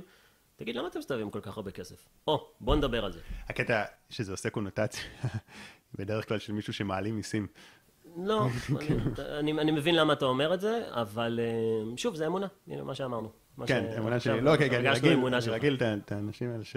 כן. בסדר, אבל... אה, עוד דברים, אה, אני קורא לזה, זה, זה לא שלי, זה של המאמן שלי, של אה, עמרי כהן, אה, לך לבית קפה, קנה קפה בעשרה שקלים, תן טיפ של מאה. תפרגן, לא יקרה כלום. אבל זה לא בשביל שהמלצר יהיה עשיר, זה כדי, יהיה לך איזה רגע קסום, שאתה עם עצמך אומר, מה, אני אשאיר טיפ של 100 שקלים כי איזה מישהו אמר לי לעשות את זה בפודקאסט? אני רוצה שתריבו עם עצמכם בתוך הראש ברגע הזה, כי שם המערכת יחסים שלכם עם כסף מתגלה. יש אנשים שאומרים לי עשיתי את זה בקלילות, יש אנשים שאומרים לי תקשיב ישבתי שם עשר דקות עד שאמר, עד שפשוט קמתי עם השטר הזה על השולחן, יש אנשים שחזרו לקחת, אתם תגלו המון דברים על עצמכם, פשוט אנשים לא היו במקומות האלה של לתת כסף, בטח שלא בלבקש כסף, אני מאמן אנשים למכירות, יש לי צוות שאני מכשיר אותם ואנשים חיצוניים שמגיעים אליי, והנושא הזה של לבקש כסף מאוד קשור לאיך שאנחנו תופסים כסף, גם באיך שאני מרגיש בנוח בלתת, ובטח בהאם אני מרגיש שאני ראוי ושהמוצר שלי שווה. אתה יודע, תמחור נמוך של מוצרים מראה על התפיסה העצמית שלך. וזה הסיבה אגב שאני מתמחר את עצמי מאוד גבוה. וזה הסיבה הראשונה, הסיבה השנייה זה כי זה מסננת. אני רוצה שאנשים שרוצים לבוא לעבוד, מי שבא אליי ומשלם את הסכומים האלה, אני יודע שהוא בא לעבוד. וזה האנשים שאני רוצה, כי אתה תגלה שאנשים לא מעריכים דברים שהם בחינם. גם אם תגיד להם, אתה יכול לקחת שתי קבוצות של אנשים. מאחד תגבה כסף, עבור המידע שאתה רוצה לתת להם. לקבוצה השנייה תגיד להם, חבר'ה, הכל בחינם, תחזור אחרי כמה חודשים, אתה יודע מי באמת יישם? בוודאי שאלה שהשקיעו, כי הם מושקעים בתוך הדבר הזה. בשפה המקצועית יש להם כאב. זאת אומרת, הם השקיעו כסף, הם רוצים להחזיר אותו.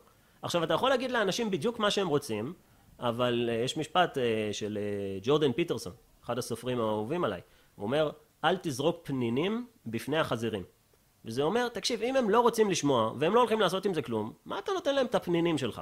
זאת אומרת, אתה רוצה לעבוד עם אנשים שרוצים לעבוד. והסיבה שאני אומר את כל הדברים האלה, זה כי אם אנשים מקשיבים לפרק הזה, כי הם רוצים לקחת את החיים שלהם לשלב הבא, הם רוצים להרוויח כסף, הם חייבים לעשות עם עצמם שיחה עמוקה לגבי מי הם עד עכשיו, מה הם השיגו, האם הם מרוצים, מי הסביבה שלהם, מה הם מוכנים לעשות בשביל זה, האם הם מוכנים לצאת מאזור הנוחות, האם הם מוכנים לקפוץ למים הקפואים, האם הם מוכנים לטפס את ההר, כל הדימויים האלה, להילחם עם הדרקון. זה, זה, זה חתיכת דבר, אבל אנשים לא יודעים כמה שזה כיף. הם לא יודעים את זה, כי הם שומעים רק את הסיפורי אימה. הם שומעים כשזה לא הצליח. ובדרך כלל אלה שמצליחים לא עכשיו מספרים, הם מתרברבים אולי בתוצאות שלהם. זאת אומרת, וזה מאוד חשוב, אנחנו רואים בחדשות אנשים שאו ניסו לטפס וירדו, אתה יודע, הם לא נרדו, הם, הם התגלגלו למטה ונפלו על הראש, או אנשים שהם בפסגה ואנחנו לא אוהבים אותם, ואין לך מושג מה הוא צריך לעשות כדי לטפס לשם, אוקיי? תדברו עם אנשים שמטפסים, אבל שנמצאים לפניכם, אוקיי? הם באמת יהיו שם. אוקיי, זה, זה, זה מה שאני עושה בשביל אנשים אחרים. זה מה שיש מישהו שעושה את זה בשבילי. יש פה שורה של אנשים שמחזיקים ידיים לאורך איזה הר, וכל אחד מושך את השני. וזה מה שאנשים צריכים. כי אם אתה לא יודע להשיג משהו, אם אתה לא יודע לעשות משהו, אם מעולם לא הקמת עסק, מעולם לא שיווקת ומכרת, מאיפה לך איך עושים את זה? ואם אתה חושב שאתה יודע, אתה או חי בסרט, או שאתה יודע מה, לך מנקודה A לנקודה B, ובוא נראה כמה זמן זה ייקח לך. בוא נראה אם תתייאש בדרך. בוא נראה אם תיפול מאיזה צוק. בוא נראה אם אתה באמת אה, יודע את הדרך מבלי שצעדת במסלול הזה. ובגלל זה אני אומר שההצלחה היא הרבה יותר קלה ממה שאנשים חושבים. יש סדר פעולות. קודם כל זה מה שדיברנו בחצי הראשון, זה תהליך פנימי ואישי, מי אתה ומה אתה, ומה היה לי עד עכשיו, חשבון נפש, והאם אני מוכן לגדול ולצאת מאזור הנוחות. השלב הבא, השלב הפרקטי. אפשר באמת עכשיו קצת יותר להיכנס לחלק שהוא פרקטי, זאת אומרת, מה אני צריך לעשות. ברמה הפרקטית, תראה, רוב האנשים שיצאו לחופש כלכלי הם עצמאים. זאת אומרת, הם לא שכירים. זה נכון שאתה יכול להרוויח הרבה מאוד כסף מלהיות שכיר, אבל שכיר זה אומר שאתה לא אדון לעצמך, בדרך כלל יהיה לך תקרת שכר, אלא אם כן אתה עובד על בסיס עמלות, וזה אומר שאתה איש מכירות. אגב, אתה יודע מה המקצוע הרווחי ביותר במדינת ישראל? מכירות אני מניח. איש מכירות. איש מכירות, זה המקצוע הרווחי ביותר בעולם. אין מקצוע יותר רווחי מלהיות איש מכירות. אם אתה טוב בו. כן, כל דבר זה אם אתה טוב בו. כן. לא, אני אומר את זה, זה מובן מאליו, אבל אמרתי את זה בגלל שאני חושב שהרבה אנשים יעדיפו במצבים מסוימים אה, להיות במשרה שהיא ליד המכירות, שהם יודעים שיש בה תקרה, אבל כי שם המשכורת שלהם בטוחה, ובמכירות הם כל חודש צריכים לעשות את העבודה. כן. בגלל זה אמרתי את זה, למרות שזה מובן מאליו. כי... אני, אני תמיד אומר שלהקים עסק זה, זה הכלי הכי טוב להתפתחות אישית. יותר מהכל, זה מנצח הכל. אין שום דבר בגלקסיה הזאת שייקח אתכם למקומות שלא הייתם בהם, של גדילה והתפתחות אישית ויציאה מאזור הנוחות, כמו להקים עסק. המשאבים שאתם צריכים להשקיע, לא כסף, כסף זה קל. זמן, אנרגיה, ניהול רגשות, זה, זה חתיכת דבר, אבל אם אנשים רוצים לגדול, אני אומר שעסק זה כלי לגדילה. זה התמודדות עם הרבה חוסר ודאות, ה... זה, זה, זה לפתח את היכולת שלנו לקבל החלטות, זה לפתח את הביטחון העצמי שלנו. בגלל זה גם יש עסקים שאני פחות אוהב אותם, כי הם לא כל כך מגדילים את הבן אדם. נגיד אם אני משקיע בשוק ההון, אז אני לא חייב, אתה יודע, לפגוש אנשים, לצאת מאזור הנוחות, עוד יום ועוד יום. אני שם כסף, מקווה שזה יעבוד. זאת אומרת, הפעולות שלי הן די קטנות. אם אנחנו מסתכלים על עסק, כמו שאני רוצה שאנשים יסתכלו עליו, שעסק זה כלי להתפתחות אישית, אני רוצה שהבן אדם יהיה מעורב בתוך הדבר הזה. יש איזה מודל שאני קורא לו בן אדם, עסק וכסף, שצריך להיות קשר בין הדברים האלה, וככל שהבן אדם יגדל, העסק יגדל והכסף יגדל. אז אנחנו רוצים, זאת ההמלצה שלי. כל אחד צריך לשאול את עצמו בעצם את השאלה החשובה ביותר, למה הוא רוצה את זה? אגב, אני, למ... אני אגיד איזה סוגריים, רק בגלל שאני יודע שיש פה אנשים שמקשיבים, והם פשוט לא נמצאים עדיין במקום נכון. שהם יכולים לעשות את הקפיצה. אז יש עוד איזה אופציית ביניים כזאת. רגע, זה לא קפיצה, זה או שהם ישנים ועוד לא הם התעוררו, או שהם התעוררו, כן. הם מסתכלים על ההר, או שהם מטפסים. שהתעוררו ומסתכלים על ההר. מעולה, הם מתאים באמצע. אתה יודע, גם, אני חושב שגם יש הרבה אנשים שהם גם בכלוב זהב. ש... הם ישנים. כן. הם ישנים. הם לא, ישנים. אתה יודע, יש כלובי זהב, מה שנקרא אמיתי, שאתה יודע, שבן אדם בנה לעצמו יש לו עכשיו עבודה בהייטק, עבודה טובה. זה אחלה של כלוב זהב, אנשים אומרים לי, מתן, אני עובד בהייטק, אני יודע שזה כלוב זהב, ואתה יודע מה? זה אומר שהוא לפחות מודע. עכשיו, בין זה לבין לעזוב את העבודה, להתחיל להגשים את עצמו, וואי, איזה פער יש. לא, אז, אז, אז זה מה שאני אומר, כי, כי תראה, כי עבודת הייטק זה באמת אה, כלוב זהב שהוא קשה לעזוב אותו. גם קבע בצבא. ו- ואני חושב, כן, קבע זה כבר... אה, כן, יש הרבה.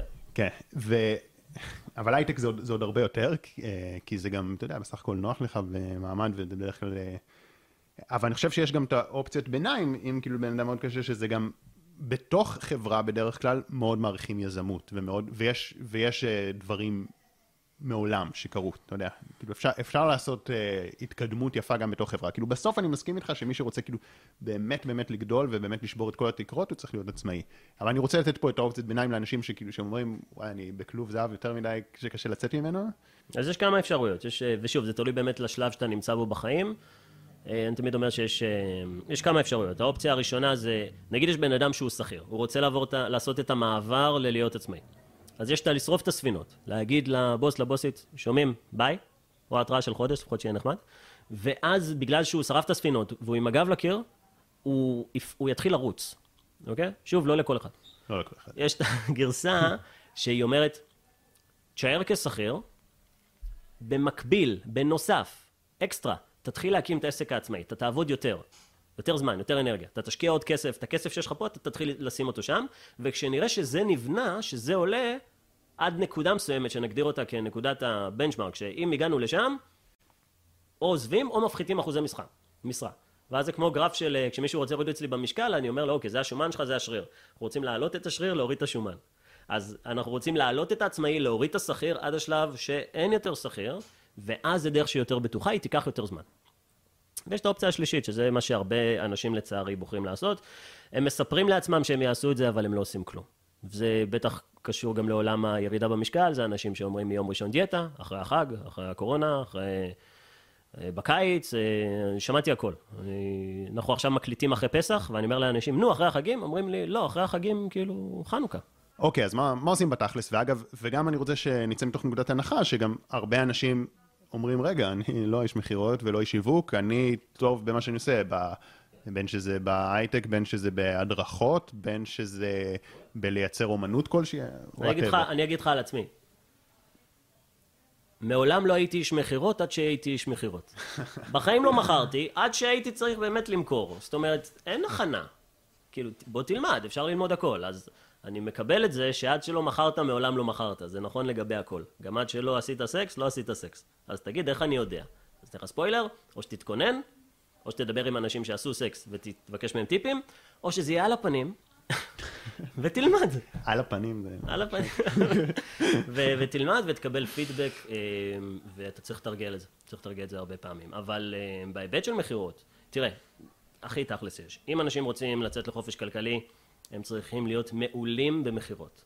הם צריכים לדעת למכור, הם צריכים להרגיש בנוח בסיטואציה, הם צריכים להאמין בעצמם.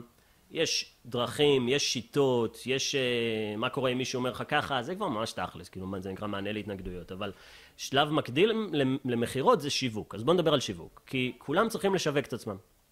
זאת אומרת, אתה צריך להיות בפרונט, או המוצר שלך, או העסק שלך, או השירות שלך, גם אתה עושה את זה, גם אני עושה את זה, ואתה קודם כל רוצה להרגיש בנוח עם המסר שלך, אתה צריך גם לדעת מה המסר שלך. זאת אומרת, אם הקמת עסק, המסר שלך לא יכול להיות, חבר'ה, אני רוצה כסף. כי זה אולי המסר שלך, שזה גם לא משהו מסר, אבל המסר שלך צריך להיות מה המתנה שלך לעולם. אז הדרך הכי טובה להתגבר על אה, פחד משיווק או פחד ממכירות, זה קודם כל לעשות את זה. ואני חוזר גם למה שאמרתי בהתחלה, אתם לא כאלה מעניינים. לאנשים יש מספיק צרות על הראש. ואנשים מאוד פוחדים, אתה יודע, שאני אומר למישהו בוא נעלה סטורי, כשהוא צריך כדי לדבר למצלמה, אז הוא ישר חושב על האנשים הכי קרובים אליו, ומה הם יגידו לו. ואני אומר, אתה, אתה חושש מהתגובה של האנשים הכי קרובים אליך, צריך לדבר. ואם הוא לא פוחד מהתגובה של האנשים הכי קרובים אליו, הוא אומר, אבל יש אנשים שיגידו לי שחי בסרט או דברים כאלה. אני אומר, אתה מכיר אותם? לא. אז מה זה משנה? זאת אומרת, אתה חייב להוציא את זה מהראש. אתה חייב להוציא את זה מהסיסטם, כי זה חלק, מ... זה נקרא כאבי גדילה. כאבי גדילה זה שאתה גדל, זה לא כיף, אתה מטפס את ההר. יכולנו להגיד לך מראש, תקשיב, אתה הולך לטפס, זה הולך לכאוב, יכאבו לך הרגליים, אבל זה חלק מהמשחק. ובגלל זה אני אומר, אתם צריכים לדעת למה אתם נכנסים. בהיבט של כלים תכלס, בוא נגיד שיש בן אדם שהקים עסק. אם אתם לא יודעים מה הנישה שלכם, נישה זה מה אתה נותן, מה השירות, מה המוצר, מה אתה מוכר. יש לי עסק לתמונות לבית, זה נקרא יאללה תמונות או למשרד. אז המוצר זה תמונות, זה תמונות של מוטיבציה, של עסקים, של התפתחות אישית, שאפשר לקשט ככה את הסביבה כדי שתאהב את מה שאתה עושה. עכשיו, מה שאני אגיד זה לא יש לי תמונה והיא בגודל 70 על מטר והאיכות הדפסה היא ככה, זה לא מעניין, אני אגיד, התמונה הזאת תגרום לך להאמין בעצמך, היא תגרום לך לחשוב את המחשבות שאתה רוצה, היא תראה לעולם שאתה חי את מה שאתה מדבר, זאת אומרת, אתה רוצה לדעת איך לפנות לאנשים, זה יהיה כתיבה שיווקית, זה יהיה איך להתנסח, אבל העיקרון הוא כזה, אנשים כבר הבינו את הקטע, יש ספרים על זה, יש הרצאות על זה, יש קורסים על זה, אנשים רוצים ללמד את זה. תמצאו את האנשים, תשלמו להם, ותלמדו. ואז תלמדו שוב. ואז עם הכסף הזה שהרווחתם, תשקיעו שוב בידע שלכם. אתם כל הזמן, זה גם מה שאני עושה, אני תמיד לוקח את כל הכסף שיש לי, משקיע במשהו חדש, כמעט מתרוקן לגמרי, זה סוד, אני לא מגלה את זה לאף אחד. אני, עכשיו אני כנראה אני מגלה את זה, כמעט מתרוקן לגמרי, ומשקיע את זה בדבר הבא. ואז אני מייצר לעצמי הרבה מאוד נכסים, הרבה מאוד יאללה. כמו, כל יאללה שיש לי זה עסק.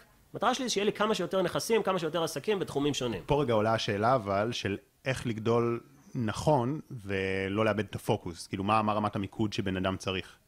כי... 100% מיקוד, 100% זאת אומרת, מיקוד. כל פעם אתה רוצה על משהו אחד. יש דבר שאני קורא לו, זה סופר מתקדם, זה נקרא שוטף פלוס פרויקט. שוטף זה מה שאתה עושה, אתה צריך להחזיק את הקיים, אבל אם אין לך שוטף, אז אנחנו רק בפרויקט. אז יהיה להקים, ואז יהיה לי משהו, אני ארוץ עליו, הוא יעבוד, אני אקח את המשאבים שלו, אני אבנה את הפרויקט הבא, אני צריך לתחזק את השוטף. זה נקרא גדילה. אתה, יש לך את הקיים, ואז יש לך את הלמעלה, ואז יש לך יותר דברים שאתה צריך לנהל. ואז כבר אפשר להאציל לאנשים, אנשי צוות, אה, ספקים חיצוניים ודברים כאלה, אבל אנשים צריכים לדעת מה הם רוצים לעשות. ואם הם לא יודעים מה הם רוצים לעשות, זה מה שהתחלתי להגיד, אם הם לא יודעים מה הנישה שלהם, תלמדו שיווק ומכירות. כי ביום שתדעו מה, אתם, מה המסר שלכם לעולם, כדאי שכבר תבואו עם רקע של שיווק ומכירות, שלא תבזבזו את הזמן, כי אתם הולכים ללמוד את זה, אתם הולכים לצאת מאזור הנוחות, אתם הולכים ללמוד את הכלים האלה.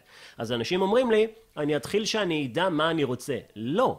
אתה קודם כל צריך להחליט איזה סגנון חיים אתה רוצה שיהיה לך בעוד כמה שנים, מי הבן אדם שאתה רוצה להיות, זה כל הנושא שלנו. מי אתה רוצה להיות, ואז נגזור אחורה. אם הבן אדם שאתה רוצה להיות הוא עצמאי כלכלית, נמצא בחופש כלכלי, אז בוא נשאל איזה מאפיינים ותכונות אופי יש לו. האם הוא בטוח בעצמו? איך הוא נראה? מה הוא יודע? מה הוא עושה עם הזמן הפנוי שלו? מתי הוא קם בבוקר? תשאל את עצמך את השאלות האלה על הבן אדם הדמיוני הזה שעדיין לא פגשת, הוא נמצא איפשהו בעתיד, תסתכל עליו ותגיד, אוקיי, נראה לי שהוא עושה ככה וככה וככה וככה. ואז תתחילו לעשות את הדברים האלה, ואתה יודע מה יקרה? אתה תהפוך להיות אותו בן אדם. וזה לא פחות מקסם. וזה הטיפ הכי טוב שאני יכול לתת לאנשים. תתחילו מהסוף. אנשים אומרים, אני לא יודע מה השלב הבא. הוא לא מעניין השלב הבא. אני רוצה שתגיד לי מה אתה רוצה להיות בעוד עשר שנים. אני רוצה שתגיד לי מה אתה רוצה להיות בעוד הרבה זמן מהיום. ואז יש אותך עכשיו, יש אותך בעוד עשר שנים. בוא נבין מה חסר. מה חסר הזה, את זה נבנה ברצף. אבל אז, שאני אגיד לך, תקשיב, בוא ניקח הלוואה, בוא נעשה ככה וככה, יש לך למה מאוד חזק. הלמה שלך זה הבן אדם שאתה רוצה להיות. הלמה שלך זה מה שאתה רוצה להשיג. אם אתה פשוט הולך משלב לשלב, ואתה אין לך חזון, אתה לא יודע מה יקרה כשתגיע לפסגת ההר, אז אתה בכל רגע עשוי להתייאש ולהגיד אני לא יודע אם אני רוצה את זה, אתה יכול לעמוד על ההר, להסתובב, כבר עלית בגובה, אתה תגיד וואי די נחמד פה, ואתה יכול להקים מחנה. ואנשים עושים את זה, וזה בסדר, אבל תעשה עצירת שתייה, עצירת פיפי, ותחזור למעלה ותתחיל לטפס. ואתה צריך לדעת מה יקרה כשתגיע לפסגה של ההר. תסתכל על הנוף, תפתח פקל קפה, ספוילר, יהיה עוד פסגה. זאת אומרת, זה או שאתה כל החיים מטפס, ששם באמת נמצאת. התשוקה, האנרגיה, המשמעות האמיתית בחיים, או שהקמת מחנה איפשהו, וזה נקרא אזור הנוחות. אזור הנוחות הוא שונה אצל כל בן אדם, אבל אזור הנוחות זה אומר שאתה אומר, אוקיי, די טוב לי פה. או לא רע לי. או לא צריך יותר. או אחר כך. אין לך רעב. אין לך את ה drive הזה. ובוודאי שאתה צריך drive אם אתה רוצה עכשיו להשיג דברים ולכבוש ערים ולהתמודד עם הסביבה ולהתמודד עם ההורים ולהתמודד עם דרקונים ולקפוץ למים. אז המסר הכי טוב שאני יכול לתת לכל מי שמקשיב כאן לפרק הזה שיש לכם חתיכת עבודה שאתם צריכים לעשות, אבל בשביל זה אתם קודם כל צריכים לבלות במקומות כאלה, אתם צריכים להקשיב ל... לאנשים שהשיגו את זה, ובבקשה תפסיקו להקשיב לאנשים שלא השיגו את זה, אין בזה היגיון, אפילו אם זה האנשים הכי קרובים אליכם. זה נשמע כל כך בנאלי, אבל אנשים לא ממלאים רק את הדבר הספציפי הזה שאמרתי עכשיו. תקשיבו למי שהצליח, תלמדו ממנו, שימו את הספק בצד, כמו שאמרתי, זה יכול להצליח, זה יכול לא להצליח, תלוי למי אתה מאמין. בסדר? אז זה אחד הדברים החשובים ביותר, ותמצאו לכם בן אדם. אם אתם עדיין לא יודעים מה אתם רוצים לעשות, תיכנסו למסלול הנכון. אם אתם שכירים ואתם יכולים להתחיל לצאת מזה, כי לא תגורו ברחוב אם אתם בשנות ה-20 ואתם גרים אצל ההורים שלכם ואתם עדיין לא יודעים מה אתם יכולים לעשות, זה בול השלב שאתם צריכים לקחת הזדמנויות. אם יש לכם כמה שקלים, אל תקימו עסק, תשקיעו במה שנמצא בין שתי האוזניים שלכם. ספרים, קורסים, הרצאות, אנשים, יועצים. תיכנסו לעולם הזה שנקרא התפתחות אישית ותאתגרו את עצמכם.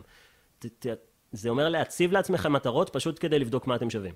מטרות, יעדים, דדליינים, בואו נראה איך אתם בתוכנית, במשמעת, אם אתם, יש לכם את הדבר הזה, ואז אתם תפתחו את הביטחון העצמי הזה שצריך כדי באמת להגשים את עצמכם בעולם העסקי ולהרוויח כסף. וגם אפשר ללכת ולעבוד כשכירים במשהו, לא בשביל הכסף, אלא בשביל מה שיביא לנו הכי הרבה ניסיון למה שאנחנו רוצים בעתיד, שאם אנחנו לא יודעים בכלל מה זה, אז כמו שאמרת, שיווק ומכירות, ואם אנחנו חושבים שאנחנו יודעים מה זה, אז פשוט בדבר הזה.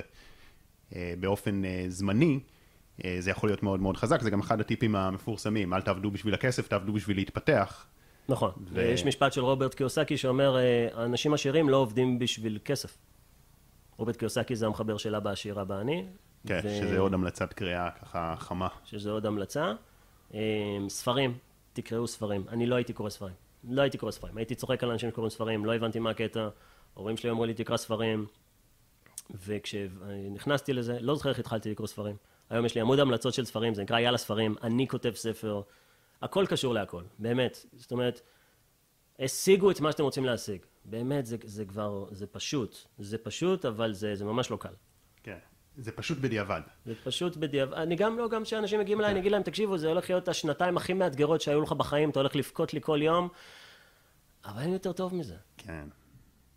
אה, אגב, אני חושב שזה גם אחד הדברים, אה, תגיד אם אתה מסכים איתי, שנגיד לי עוזרים להתגבר על פחדים שלי, שאני מסתכל על מישהו שהוא שנתיים אה, מתחתיי, כאילו אה, לא בהכרח בגיל, אלא בניסיון העסקי, והוא שואל אותי לעצות, ואני רואה את הפחדים שלו, שאתה יודע, הפחדים שלי הם נראים פחדים מצחיקים. ואני אומר לו, תעשה ככה, אתה תראה שיהיה טוב, שיהיה בסדר, שאתה תצמח מזה, ואז הוא עושה ואומר, וואי, איך ידעת? איך ידעת? אה, וכאילו זה מצחיק, מה, מה זאת אומרת, איך זה מובן מאליו?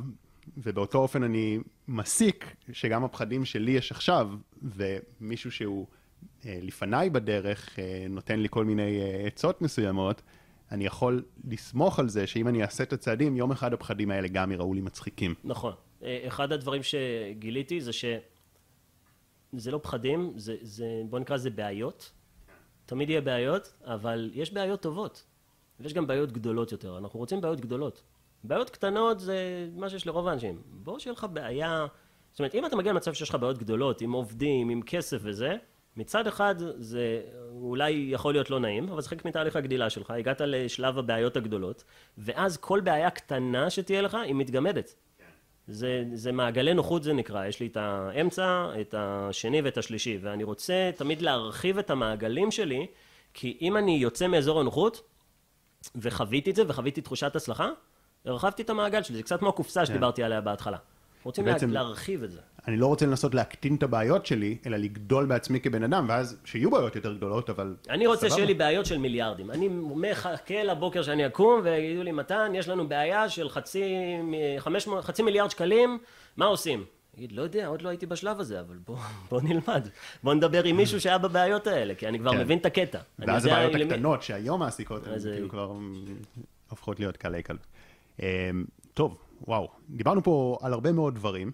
אם אני ככה אתן איזה סיכום זריז, אז uh, דיברנו קודם כל על מערכת היחסים שלנו עם כסף, וכל האמונות שאנחנו מקבלים מהבית, מהסביבה שלנו, ואיך זה מאוד מאוד משפיע, אה, ואמרנו שזה משפיע קודם כל בגלל שבשביל לעשות כסף ובשביל לעשות את הצעדים, אנחנו גם צריכים לקחת מידה מסוימת של סיכונים, אנחנו צריכים מידה של אומץ, מידה של אמונה, אה, להיות מסוגלים לקפוץ למים גם, להיות מסוגלים לפעול תחת חוסר ודאות, ובשביל זה אנחנו צריכים לנקות את מערכת היחסים שלנו כלפי כסף.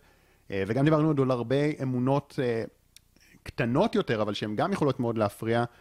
אה, שאלה אם יהיה לי כסף אז יתרחקו ממני ומושחת ויקנאו בי, ומכירות ושיווק, שזה גם כל מיני דברים שאם אנחנו לא נטפל בהם, אז אנחנו נגיע לטיפוס, ויהיה לנו מה שנקרא הרס עצמי, איזשהו מעצור פנימי, מתחת המודע שלנו שפשוט עוצר אותנו. בגלל זה זה דברים שאנחנו צריכים כל הזמן לעבוד עליהם, אבל גם מה שאמרנו, זה אנחנו לא רוצים קודם לעבוד על כל אלה, ואז לצאת לדרך, אלא אנחנו רוצים לעשות את זה בו זמנית, כי כי אגב, זה גם סוג של תירוץ שיש אותו לאנשים.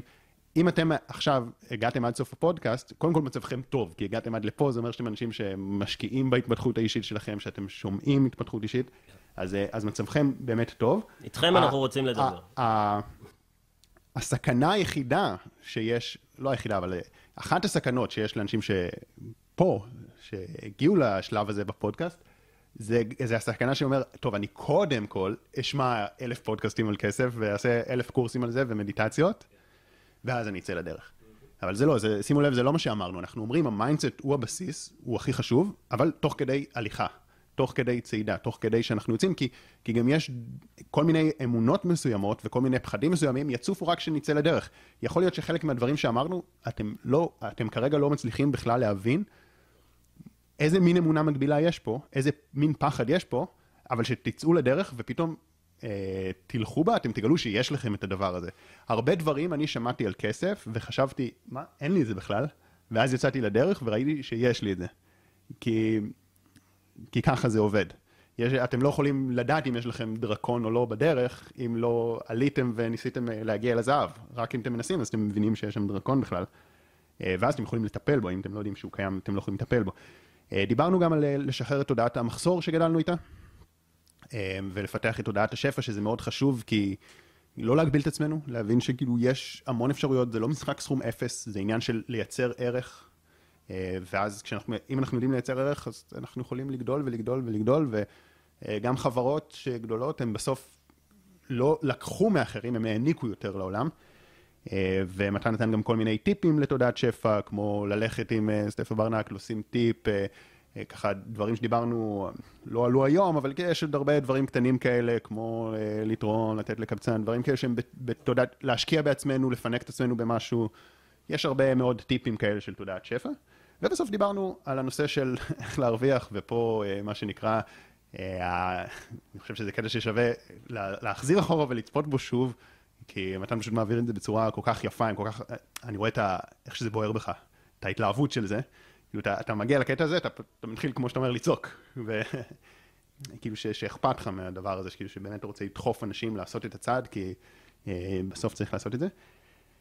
אז עכשיו אני אשאל אותך, איפה אנשים יכולים למצוא עוד ממך ולקבל עוד, כי אני בטוח שמי שהגיע עד לפה יתחבר אליך, ו- ואני ממליץ גם לשמוע עוד מהתכנים שלך. אוקיי, okay, מעולה. אז uh, כל מי שרוצה להכיר אותי יותר והוא מקשיב לפודקאסטים. אז הוא יכול להקשיב לפודקאסט שלי, אתם יכולים לחפש אה, בספוטיפיי, באפל, איפה שאתם מקשיבים, את השם שלי, מתן ניסטור, אה, או את השם של הפודקאסט סביבה מנצחת. אה, אז זה הדבר הראשון, אתם יכולים לראות את הלינק. למטה. וגם יש לי אתר, מתניסטור.co.il. אם אתם רוצים להוריד במשקל, אז יש לנו את יאללה רזים. אם אתם רוצים להגיע לייעוץ עסקי או ללמוד שיווק ומכירות או להקים עסק, אז זה יאללה עסקים. כל מה שקשור לספרים, תחפשו באינסטגרם, הכל נמצא באתר שלי, יאללה ספרים, ויש לנו יאללה תמונות גם. אמ, אז יש, בניתי הרבה מאוד דרכים כדי לעזור לאנשים שרוצים להתחיל לטפס את ההר. אמ, אבל קודם כל תבינו מה, מה הדבר שאתם רוצים לשפר אצלכם, ואז באמת אה, תיצרו קשר. וכמו ששחר אמר, יש גם גבול לכמה תכנים אתם יכולים להקשיב, עד שאתם מחליטים שהגיע הזמן. ואני מעודד אנשים, אני אומר שאם אתה מתחיל כשאתה מוכן, זה מאוחר מדי. אז uh, שווה, כבר עכשיו תשאלו את עצמכם מה אתם הולכים לעשות, איזשהו שינוי. Uh, שיחת טלפון, uh, לחפש משהו, להירשם למשהו, לקבל איזושהי החלטה, או להפסיק לעשות משהו שאתם עושים שמעכב אתכם. זה גם החלטה חשובה. חזק. טיפ חזק, ואני ממליץ uh, ליישם אותו. אני גם אשים כישורים למטה לאתר שלך, ליוטיוב, לספוטיפיי, לפחות למשהו מאלה, ובאמת אני ממליץ, כי ואם אתם פה אז אתם יודעים, אחלה של תוכן, אה, בהחלט ממליץ.